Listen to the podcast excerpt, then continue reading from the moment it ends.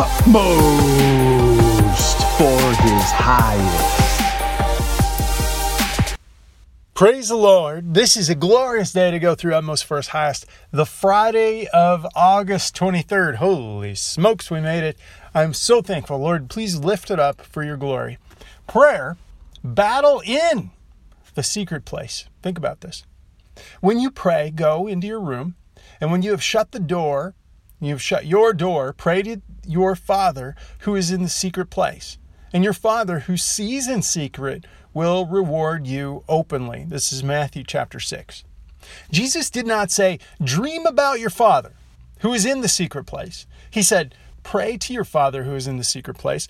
Prayer is an effort of the will. Prayer is an effort of my will, of your will. After we have entered our secret place and shut the door, the most difficult thing to do is pray. We cannot seem to get our minds into good working order, or the first thing we have to do is fight the wandering thoughts.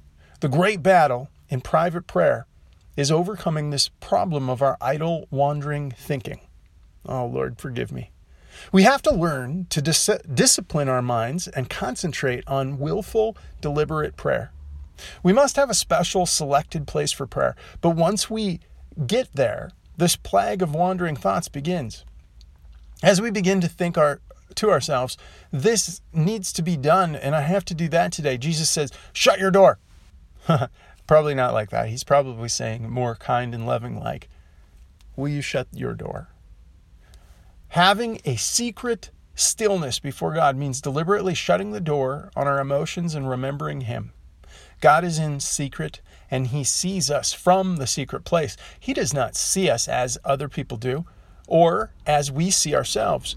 When we truly live in the secret place, it becomes impossible for us to doubt God. We become more sure of Him than anyone or anything.